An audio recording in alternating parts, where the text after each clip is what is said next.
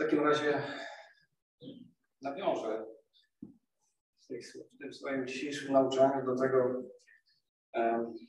o czym mówił tydzień temu Mirek. Mówił o Kościele. I takie nauczanie, po co nam Kościół? Tak zatytułowałem. Po co nam Kościół? Przy czym mówiąc Kościół, mam na myśli nie ten Kościół globalny, ale lokalny. Zbór, po prostu tak jak go określamy. E, czasem spotykamy się z osobami, które ja nazywam takimi wędrującymi. Większe miasto to podejrzewam, że więcej jest tych osób i one tak wędrują po prostu.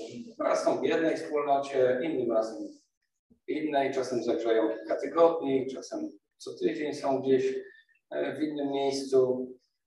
Nie czują potrzeby, żeby związać się z, jak, z jakimś zborem, z jakąś wspólnotą, żeby stać jej częścią, budować ją. No są tacy, po prostu są. Spotykam też takie osoby, które w rozmowie są oddanymi Bogu chrześcijanami, deklarują się jako nawróceni, mówią, że przyjęli chrzest, ale nie chcą być częścią żadnej wspólnoty. Najchętniej czas niedzielny poświęcają na to, żeby odpalić sobie komputer, czy tam telefon, posłuchać sobie jakiegoś kazania, a to stąd, a to stamtąd. Jest jeszcze większy dostęp, cały internet mają, jak znają inny język, już w ogóle cały świat się przed nimi otwiera. I robią sobie pewnie dobrą kawkę, siadają przed komputerem i kiedy im pasuje, wtedy sobie coś tam posłuchają. Znam osobiście też takie osoby i one mówią, że no, póki co nie, nie widzą potrzeby być częścią jakiejś wspólnoty. Um, no niestety to, co, o czym już troszkę zapominamy powoli, ale to od dwóch lat jest z nami właśnie ta pandemia, spowodowała, że w ogóle byliśmy na początku, był totalny lockdown, byliśmy zamknięci w domach i jak pamiętamy, w ogóle nie było spotkań. Wtedy byliśmy skazani tylko na internetowe, no ale to jest troszkę inna sytuacja, tak? Byliśmy zmuszeni, tylko nie wiem jak wy, ale ja przecież ceniłem sobie to, że w ogóle jest możliwość uczestniczenia w niedzielnych nabożeństwach, to, no to aż mnie skręcało. No ja nie mogłem tak, zwłaszcza była zachęta na przykład, żeby uczestniczyć w wieczerzy pańskiej. Przygotowałem sobie chleb, wino razem z, ze wspólnotą na Walicu w Warszawie, tak. No ale oni nie wiedzieli, że ja tam jestem po drugiej stronie. I to tak, no, miałem nadzieję, że Chrystus jest tym obecny, ale to trudno to nazwać wspólnotą. Um, dziś e, chciałbym powiedzieć o e, tych powodów jest oczywiście mnóstwo i ja nie będę mówił wszystkich. Powiem tylko o jednym, najważniejszym z powodów, dla których lud Boży ma gromadzić się wspólnie. Główna myśl i w zasadzie taki szkielet tego nauczania e, wziąłem od brata mm, sprzed kilku lat, będąc na konferencji kaznodziejskiej w Warszawie. Mm, było taka ekspozycja listu drugiego Piotra. Kilka e, takich sesji mieliśmy i omawialiśmy po kolei ten, ten list. Bardzo ciekawy, fascynujący sposób przedstawiony. Ale jedna myśl po prostu była troszeczkę szerzej rozwinięta i ona, no nie wiem, pewnie mieliście coś takiego, że czytałem przecież to słowo codziennie, czytamy, czytam, ale czasem jak ktoś coś nam powie, to trafi i tak przejdzie do serca i tak sobie myślimy, jejku, ale to jest wspaniałe nauczanie. Najpierw nosimy je w sercu, tak, ale no muszę komuś o tym powiedzieć. I postanowiłem to zrobić. Nie byliście na tej konferencji. E, sięgnąłem do tych notatek i ze swoich właśnie przemyśleń też postarałem się coś tam e, przygotować. Główno e, jakby początek tego znajdujemy w liście drugim Piotra w pierwszym rozdziale wersety 16 do 18. Piotr przypomina tam pewne wydarzenie, w którym uczestniczył. Bo nie jako ci, którzy poszli za wymyślnymi mitami, zapoznaliśmy was z mocą i przybyciem naszego Pana Jezusa Chrystusa ale jako ci, którzy stali się naocznymi świadkami Jego wielkości.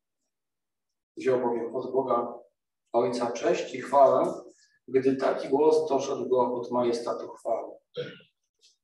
Ten jest moim synem, moim ukochanym, którym znalazłem upodobanie. Ten właśnie głos pochodzący z nieba my usłyszeliśmy, będąc wraz z nim na świętej górze. Tak napisał Piotr, ale ktoś zapytano, gdzie to zbór. Zaraz do tego dojdziemy. Um, dla nas jako ludu Bożego Nowego Przymierza oczywistym jest, że kluczową postacią jest osoba i dzieło Jezusa Chrystusa. On jest tym, za kogo się podaje.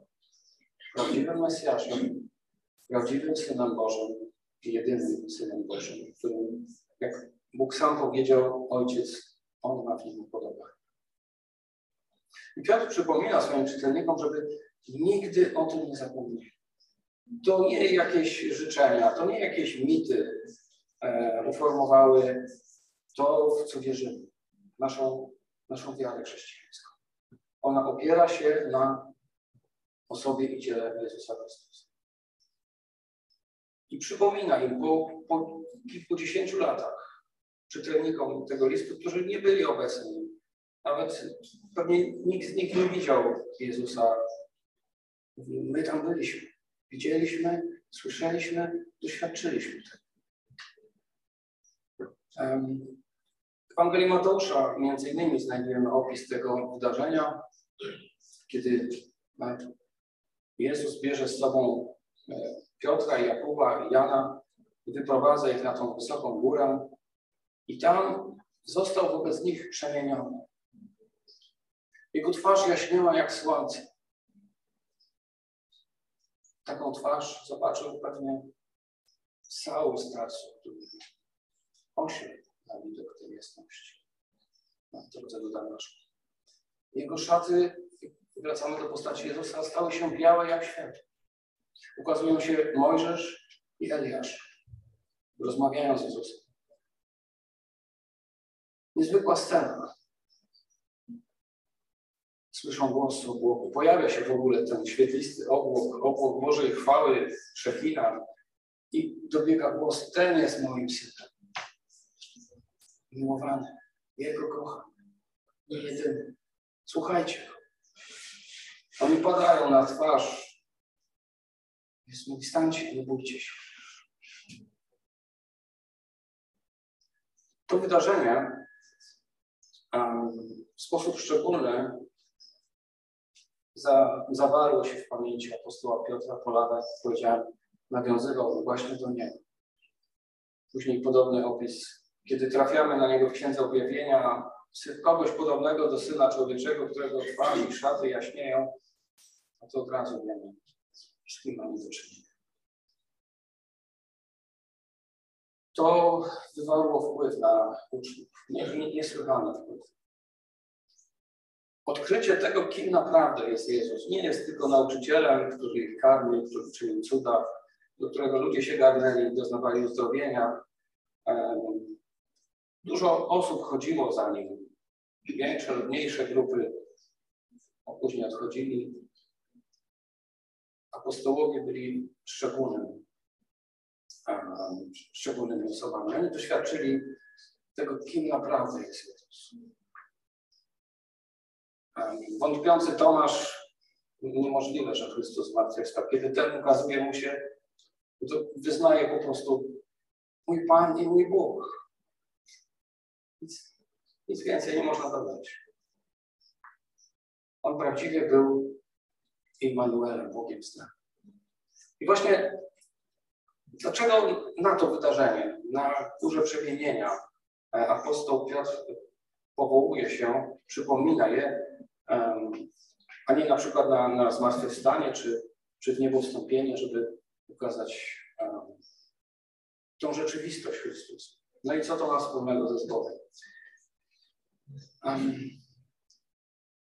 Myślę, że istotną częścią formowania przez Jezusa apostoła Piotra na przywódcę nie tylko lokalnego zboru jerozolimskiego, ale później na, na jednego z filarów całego Kościoła było właśnie to wydarzenie.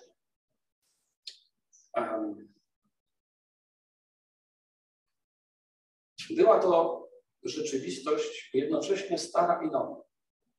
Stara, bo już jakieś półtora tysiąca lat lud Boży związany był przymierzem z Bogiem. Wszyscy apostołowie byli częścią tego ludu przymierza. Sam Pan Jezus, rodząc się jako Syn Człowieczy. Ale zarazem nowej. Tworzyła się nowa wspólnota, nowa, ponieważ miała się realizować w warunkach nowego przymierza, które miało być uprawomocnione krwią, którą Chrystus właśnie miał przebyć. Czegoś nowego. I teraz tego wydarzenia nie można oderwać od kontekstu, właśnie na ten kontekst, do tego kontekstu teraz zmierzamy, wydarzenia, które miało miejsce um, kilka dni wcześniej. Jezus uczniami był wtedy w okolicach Cezarei Filipowej i zadał wtedy to szczególne pytanie. Co kogo ludzie uważają Syna Człowieczego? No i podają różne odpowiedzi. A wy? Za kogo uważacie? Kim jestem dla was?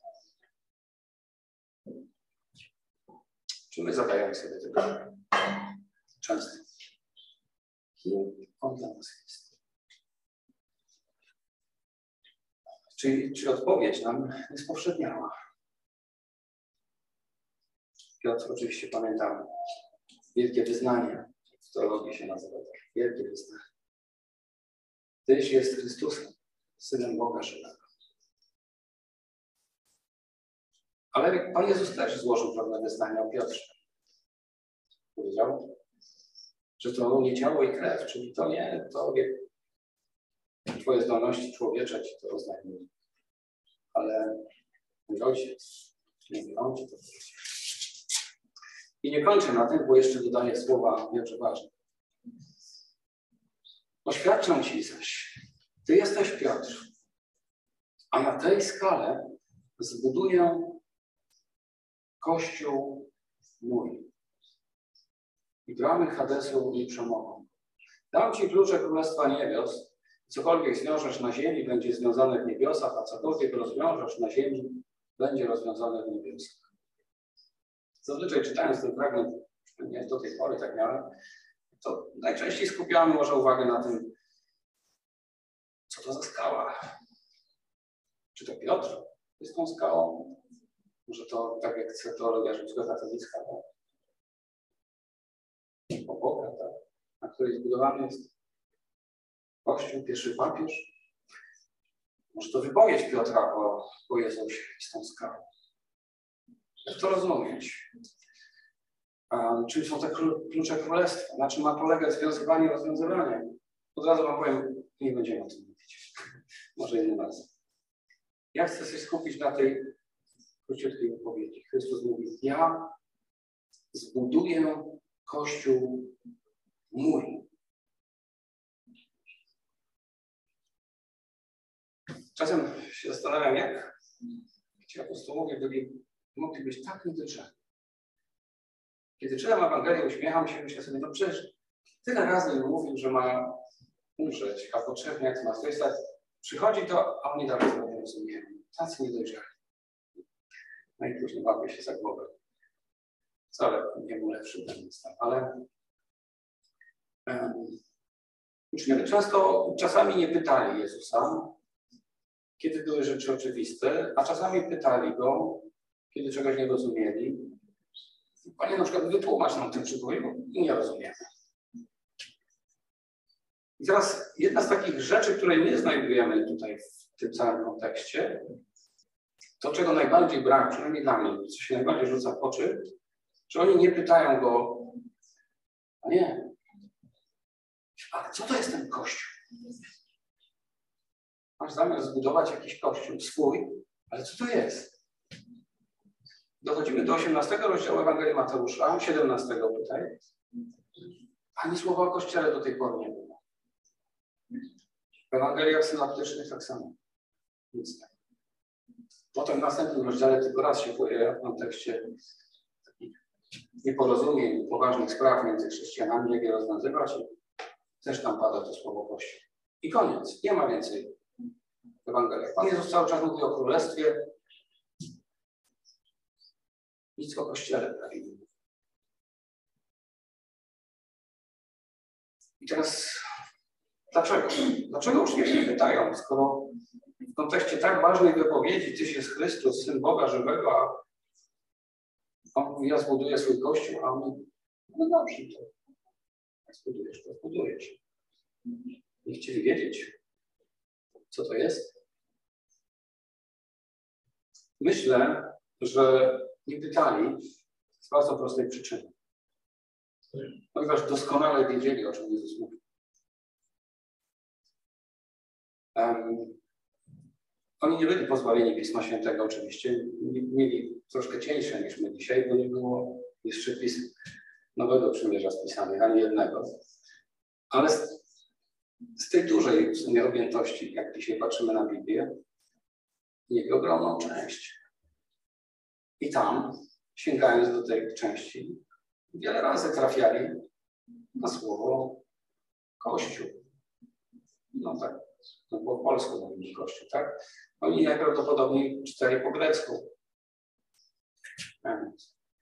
Tak mówi się, że Biblią pierwszego kościoła była Septuaginta, e, czyli przekład pism hebrajskich, no i tą końcówkę, była pisana po aramejsku na język grecki. Dwa wieki przed Chrystusem została spisana, przetłumaczona i spisana, ponieważ większość Żydów już nie rozumiała hebrajskiego w takim stopniu, żeby sobie swobodnie czytać Pismo Święte. Chodząc do synagogi, co tydzień słyszeli tam i tam padało słowo. Eklezja. Wszędzie tam, gdzie w pismach hebrajskich, wpisanych po hebrajsku było słowo kahal, to tam tłumacze Septuaginty dali greckie słowo eklezja, czyli kościół po naszemu, zbór kościół. Zgromadzenie, dosłowne tłumaczenie zgromadzenia. I teraz e, przykład e, dosłowny Starego i Nowego Przymierza, z którego czytam. E, we wszystkich tych miejscach w Nowym Przymierzu właśnie na słowo eklezja używa polskiego słowa zgromadzenie, a przekład literacki kościół. Um, więc kiedy uczniowie usłyszeli, że Pan Jezus ma zamiar zbudować swoją eklezję, swoją, bo rodzaj żeński, to z pewnością skojarzyli to z hebrajskim kahal, z tym, co dobrze znali. Tydzień w tydzień, jak powiedziałem, słuchali Słowa Bożego nie było to dla nich nic nowego. I teraz w jakim kontekście to, to słowo było używane um, właśnie w pismach Starego Przymierza? Najważniejszy tekst to Księga Powtórzonego Prawa, 9 rozdział, werset 10. Mojżesz mówi tam tak. Jak dał mi dwie kamienne tablice zapisane palcem Bożym, a na nich wszystko według słów, których Jachwę rozmawiał z wami na górze spośród ognia. W dniu zgromadzenia. Potem 18 rozdział, 16. Dokładnie tak, jak prosiłeś Jachwę, Twojego Boga na chorebie, w dniu zgromadzenia, mówiąc, nie chcę już słuchać głosu Jachwę, mojego Boga, nie chcę też już patrzeć na ten wielki ogień, abym nie umarł. W obydwu tych fragmentach Mojżesz mówi o dniu zgromadzenia. W tekście Septuaginty emerge ecclesias. O jakim dniu konkretnie mówi? Co to był za dzień zgromadzenia? No, oczywiste jest, że to mówi o wydarzeniach z podgóry Synaj. To nowe pokolenie, które słuchało słów Mojżesza przed wejściem do ziemi obiecanej, nie było uczestnikami, albo byli maleńcy wtedy, kiedy te rzeczy się wydarzyły. Bo jak wiemy, 40 lat musiała trwać ich wędrówka. Był to dzień, w którym zostało zawarte przymierze z Izraelem i zostało nadane im. Ale oprócz tego to co najważniejsze, był to dzień ich spotkania z Bogiem. Fizycznie go nie widzieli, ale o tych te zjawiskach, o których tutaj czytamy, ten ogień, te drżąca góra, te wszystkie głosy rogu, nie, niezwykłe wydarzenia. Mojżesz przypomniał to później liście Hebrajczyków też autor do tego nawiązuje. Więc e, kiedy Żydzi potem czytali, czy słyszeli o dniu zgromadzenia, to nie pytali już o jakim dniu jest mowa. Wiadomo było, że chodzi o tamten jeden szczególny dzień. Warto zaznaczyć, że nie został on nazwany dniem nadania prawa. Nie został on nazwany dniem zawarcia przymierza. W sumie to były niezwykłe wydarzenia. Został on nazwany dniem zgromadzenia. I teraz dochodzimy do sedna. Co jest cechą charakteryzującą prawdziwy lud Boży? Właściwa teologia? Teraz mówię coś o teologii. Ja kocham teologię, ale to nie teologia jest rzeczą najważniejszą.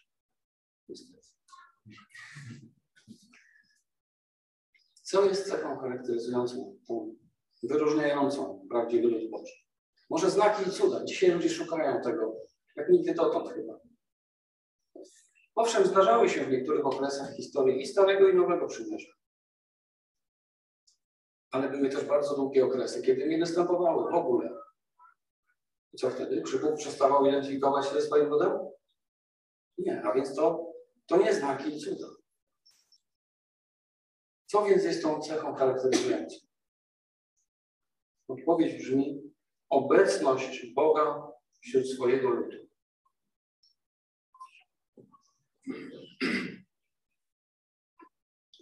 I niewątpliwie tym Bożym ludem Starego Przymierza był Izrael, potomkowie 12 plemion, którzy zawarli z Bogiem przymierze pod górą Ale co ciekawe, kiedy Izrael wspólnie się zgromadza, czyli ma miejsce zgromadzenia, ten, tenże Izrael staje się zgromadzeniem Jest tak nazywany. Zgromadzeniem. Zgromadzeniem Na przykład 23 rozdział Księgi Powtórzonego Prawa, w wersety 2 do 4 mówią tam, że pewne osoby, czy mające pewne deformacje narządów płciowych, nie mogą wejść do zgromadzenia Pana. Amonita i Moabita nie będzie mógł wejść do zgromadzenia. Tak, są naz- tak jest nazywany lud Boży. Zgromadzeniem Pana. Nikt, kto jest nieprawego łoża, nie może wejść do zgromadzenia. A więc to wydarzenie, Dzień Zgromadzenia, był takim wydarzeniem formującym ten temat. Ale nawet jedno wydarzenie, nawet o tak wielkiej randze nie jest w stanie w sposób trwały, ciągły utrzymywać to, co zostało uformowane. Na przykład, no, bardzo niedoskonały przykład, ale lepszy jakiś niż żaden. Um, zawarcie związku małżeńskiego. Zawarcie przymierza z drugą osobą, przed Bogiem, tak? To szalenie ważna rzecz. Zostają wtedy złożone pewne obietnice przed Bogiem, przed świadkami, um, zaczyna się coś wielkiego. Młodzi są sobie zakochani, są pełni dobrych nadziei. Ale czy to znaczy, że ich relacje zostały już w pełni uformowane? No oczywiście, że nie. Um, to dopiero początek. Dopiero ich wzajemne życie, dzień po dniu, rok po roku, um, wzajemne wspieranie się, docieranie się, przebywanie ze sobą dopiero formuje pewną wielką jedność, unikalną, wyjątkową. Teraz, jak to się ma, gdyby takie małżeństwo, niestety zdarzają się takie sytuacje, um, rozdziela długi okres czasu i spora odległość. Ktoś wyjeżdża daleko, pracuje gdzieś, nie ma go, nie ma go lata. Teraz o czym mogą mówić tacy małżonkowie, na przykład, którzy spotykają się po, po 30 lat? O jakiej jedności jest tutaj? Jakie relacje są? Podobnie rzecz ma się z przymierzem z Bogiem. Dzień zgromadzenia oczywiście był niezwykle ważny, ale budować wzajemne relacje w ramach tego przymierza, konieczna była stała obecność Boga wśród nich, taka świadomość wśród nich, że Bóg jest wśród nich, że Bóg jest z nimi i chce się z nimi spotykać, a oni powinni chcieć spotykać się z nim. Dlatego powstał namiot zgromadzenia. Tak został nazwany. Namiotem zgromadzenia, namiotem spotkania. Bóg sposób szczególny przebywał w tym namiocie i chciał, żeby lud spotykał się z nim. I na przykład w Księdze Kapłańskiej powiedział Bóg do Mojżesza, przemów do synów Izraela i powiedz im tak, oznaczone święta Jahwe, które będziecie zwoływać święte zgromadzenie. I podał im, jakie dni, jakie święta mają szczególnie spotkać się jako całe zgromadzenie. Bóg chciał się spotykać i nadal chce się spotykać ze swoim ludem.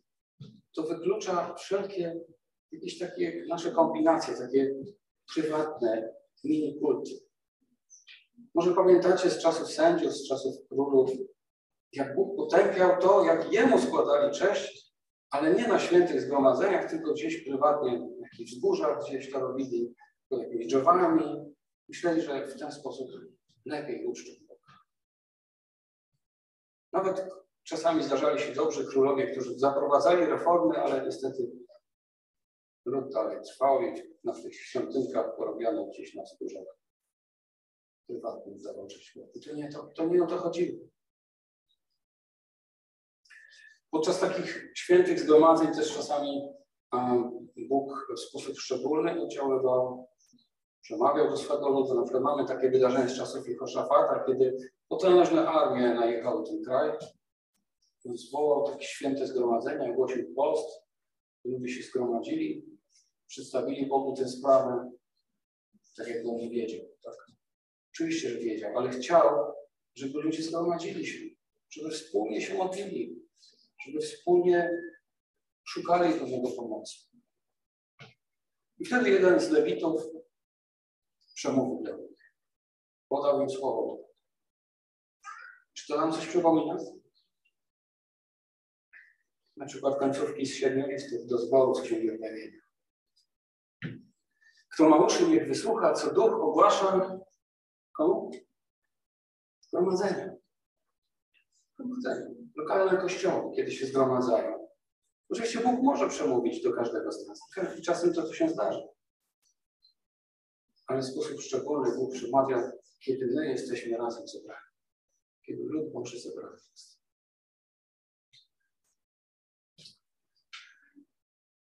To definiuje lud Boży, obecność Boga pośród nas. Jednym ze znaczeń słowa Izrael jest należący do Boga. My należymy do Boga, ale szczególnie wtedy, kiedy zgromadzamy się On jest pośród nas. E, od tego prawdopodobnie pochodzą słowa Kościół, kirche, kirk, od greckiego słowa kiriakos, czyli należeć do Pana. Wracając do tego wielkiego wyznania Piotra o Jezusie i wielkiego wyznania Pana Jezusa o Piotrze i o tym, co chce uczynić, o utworzeniu Jego zgromadzenia. Uczniowie rozumieli ten termin i, i nawiązując do tego wydarzenia na górze przemienienia, pokazują się postacie Mojżesza i Eliasza. Mojżesz reprezentuje ten stary dzień zgromadzenia spod góry Synaj, nadanie prawa i lud pierwszego przymierza. Natomiast osoba Eliasza zapowiada nowe przymierze, zgodnie ze słowami, ostatnimi słowami Starego Testamentu. Pamiętajcie o prawie Mojżesza, mego sługi, któremu nadałem na chorobie. Oto ja poślę wam proroka Eliasza, zanim przyjdzie dzień wielki i straszny. Eliasz pojawia się tam na górze przemienienia.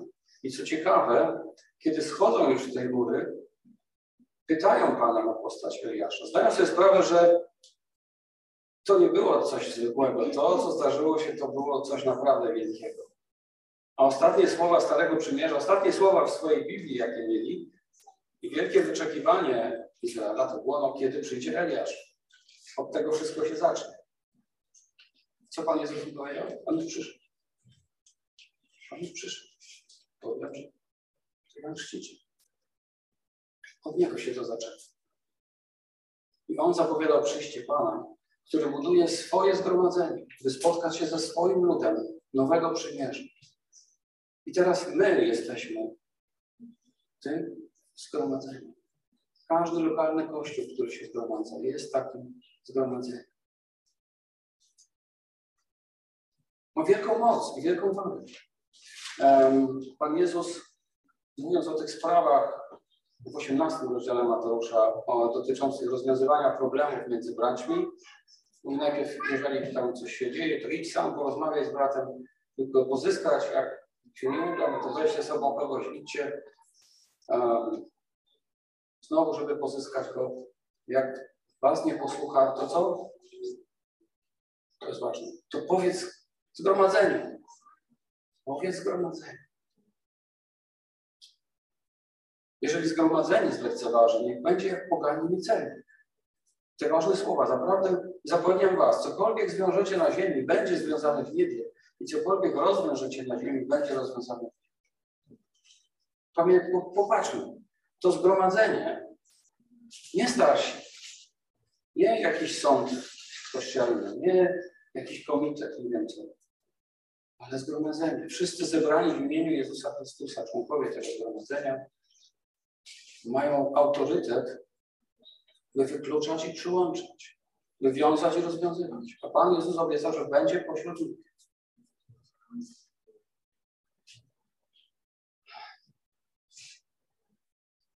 Kościół, który się faktycznie uformował, Pan Jezus uformował to zgromadzenie, faktycznie tak żył, tak działał. Może pamiętamy jedno z wielkich wydarzeń, początek misji Kościoła, 13 rozdział dzieł apostolskich. Zgromadzenie Antiochii, gdzie jest Paweł, Barnawa, jeszcze paru innych, um, którzy są tam prorokami nauczycielami, jak mówi ten tekst. Oni poszczą, nauczają, są razem i wtedy co się dzieje? Duch Święty mówi, mówi oddzielcie mi Barnabę i Saula do dzieła, do którego ich powołał. Duch Święty mówi wtedy, kiedy oni są zebrani.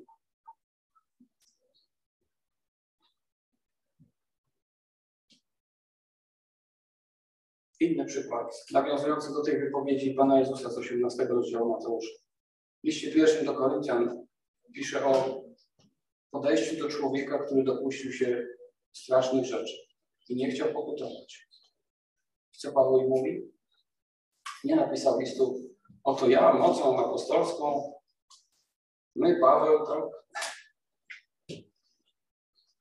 Nie, wy, gdy się zgromadzicie w imieniu Pana Jezusa Chrystusa oraz mój duch, będzie takie Przekażcie takiego szatanowi na swój ciała. Kontekst jest oczywisty. To zgromadzenie ma się tym zająć. Wcześniej w tym samym liście e, Paweł napisał o tym, że jesteśmy świątynią. Każdy z nas trzecim rozdziale. Czy nie wiecie, że jesteście przybytkiem Boga i Duch Boży mieszka w was? Oczywiście każdy z nas jest taką, można powiedzieć, mini świątynią, pojedynczą świątynią. Skoro Bóg, Duch Święty mieszka w nas, no to, no to mieszka, tak? To jest, jesteśmy świątynią. Ale tak naprawdę tą świątynią w całym tego słowa znaczeniu jesteśmy wtedy, kiedy my jesteśmy razem. Jesteśmy budowani w ten duchowy dom. Te różne kamienie, z których składa się ta piękna budowla. Tylko wtedy.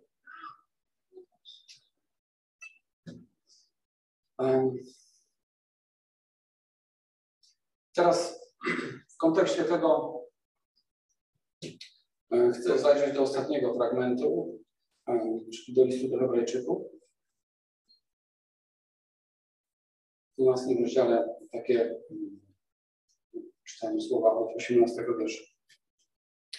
Nie podeszliście bowiem do namacalnego i rozpalonego ognia, ani do ciemności, mroku i huraganu, ani do dźwięku trąby, ani grzmotu słów które, których słuchający błagali, by już nie kierować do nich ani słowa, gdyż nie mogli znieść nakazanego, nawet gdyby zwierzę dotknęło góry, będzie ukamienowane.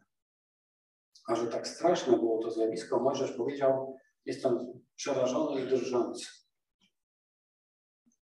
Oczywiście rozumiemy do jakich wydarzeń nawiązuje tutaj autor, tak? Nawiązuje do tego, co było pod głową syna. Do nadania przymierza, nadania prawa zawarcia przymierza z Izraelem. I mówiliśmy, to był ten dzień zgromadzenia. Przez jakieś 15 stuleci dla rodu Bożego to był ten modelowy wzorzec dnia zgromadzenia. Ale autor pisze, że to już nie jest nasze zgromadzenie. Nasze, chrześcijańskie. Mamy podobne, ale o wiele większe. W kolejnych wersetach następnych tego samego listu, tego samego rozdziału czytamy. Lecz wy, czyli my również, przystąpiliście do góry Syjon i do miasta Boga żywego, do niebieskiej Jerozolimy, do dziesiątków tysięcy aniołów, do uroczystego zebrania i zgromadzenia pierworodnych zapisanych na niebiosach i do Boga, sędziego wszystkich, i do duchów sprawiedliwych doprowadzonych do celu, i do pośrednika nowego przymierza, Jezusa, i do krwi pokropienia, która przemawia wyraźniej niż Abel. Nasze zebranie, nasze uroczyste zgromadzenie tam ma miejsce. Cały czas tam się odbywa. Nie wiem. Niebieski Jerozolimie. Są tam Bóg Ojciec, Jezus Chrystus, dziesiątki tysięcy aniołów, wierzących, którzy już tam się znaleźli.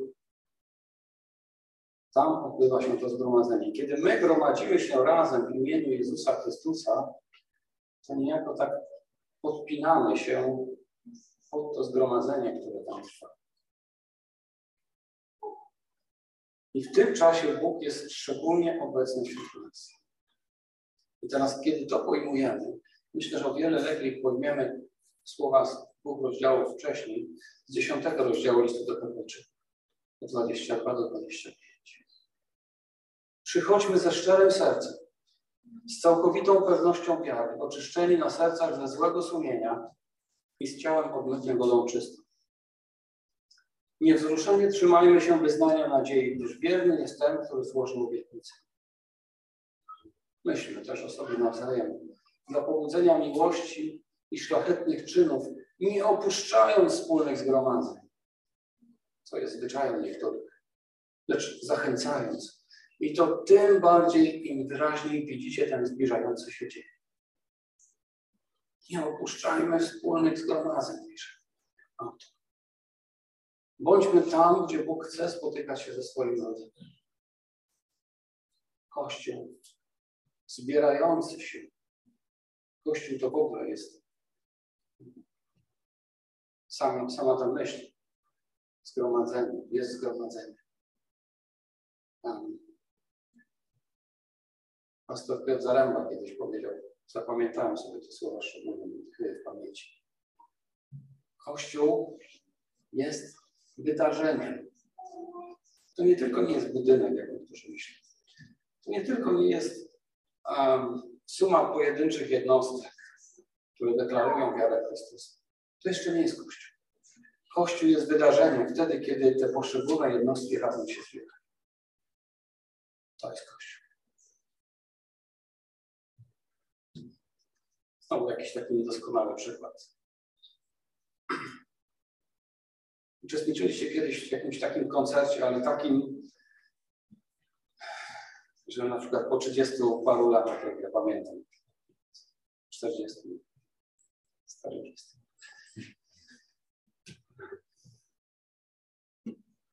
Inaczej wybiera się wtedy muzykę, tak?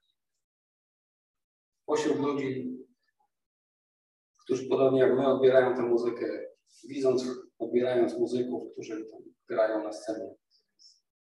A ta sama muzyka, kiedy ją włączymy sobie na telefonie albo gdzieś na jakimś odtwarzaczu, nawet wysokiej klasy, nie jest to samo. To taki tylko przykład. czym jest, to nie chodzi tylko o atmosferę. Chodzi o wspólnotę, o bycie razem, razem ze sobą i razem z Bogiem, który jest pośród nas. Kiedy kontynuujemy spotkania Kościoła, to trwamy w społeczności z Jezusem, tak jak apostołowie na górze przemienienia. I potem oni, zgromadzając się razem, Niego przypominali sobie. Podobnie jak uczestnicząc w wieczerzy pańskiej, przypominamy sobie nieustannie to, co Jezus dla nas zrobił. Oczywiście mamy inne też wymogi. Mamy dbać o własny rozwój, osobiste modlitwy, czytanie słowa, praktyczne uświęcanie, pomoc dla potrzebujących, tak szczególnie dzisiaj akcentowane. Wszystko to jest ważne. Ale jeśli opuszczamy wspólne zgromadzenie, to zaniedbujemy jedną z najistotniejszych rzeczy w naszym życiu. Spotkania z samym Bogiem. Kiedy zabraknie nam tych spotkań, czy będziemy mieć siłę, żeby odbudować? Odbudować. Żeby mieć siłę w obliczu różnych trudności, prób. Im bardziej widzicie, że ten dzień się zbliża, myślę, że widzimy, że ten dzień się zbliża. Pobudzajmy się do miłości, do szlachetnych czynów. I gorąco oczekujmy, już dzisiaj czekajmy na to spotkanie, które będzie za tydzień. Taką niecierpliwością. Kiedyś się znowu zobaczymy. Wiedząc, że Pan jest z nami. On chce się z nami spotykać i czyni. I mówi do nas. Czy w to wierzysz?